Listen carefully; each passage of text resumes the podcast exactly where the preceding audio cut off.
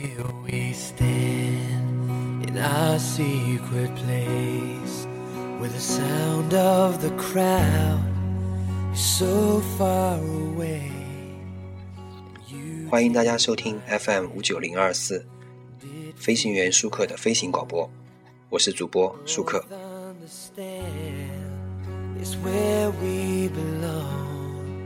So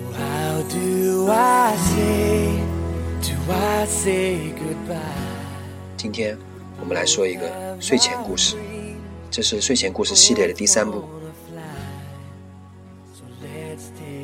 从前有一个小说家，他因为太忙了，所以找不到女朋友，所以他就把温暖的故事都写进故事里，并且每一个故事都藏了一个祝福，写给小猫小狗的，祝它们活泼；写给小朋友的，祝他们健康。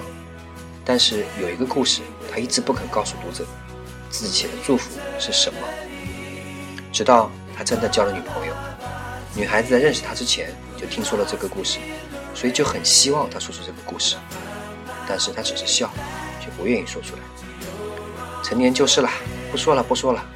所以这个疑问，直到他们结婚也没有告破。后来，小说家随着发表的作品越来越多，人气也水涨船高，就开始有女性崇拜者接接近他。他是很有修养的人，不卑不亢，既不接近他们，也不远离。妻子呢，因为年龄的问题，感到明显的危机感，所以呢，被危机感唤醒了，还有当对当初那条祝福的好奇心，才再一次站在他的面前，强迫他说出祝福的缘由。你会为这个事和我争吵吗？小说家问他。会呀、他几乎喊出声来。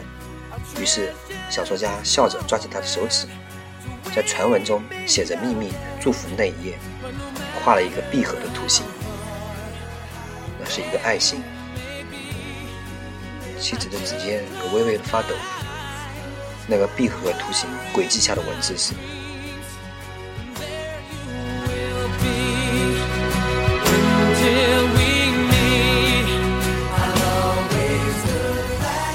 虽然遇见你之前，我单身了那么久，但我从未为此后悔过。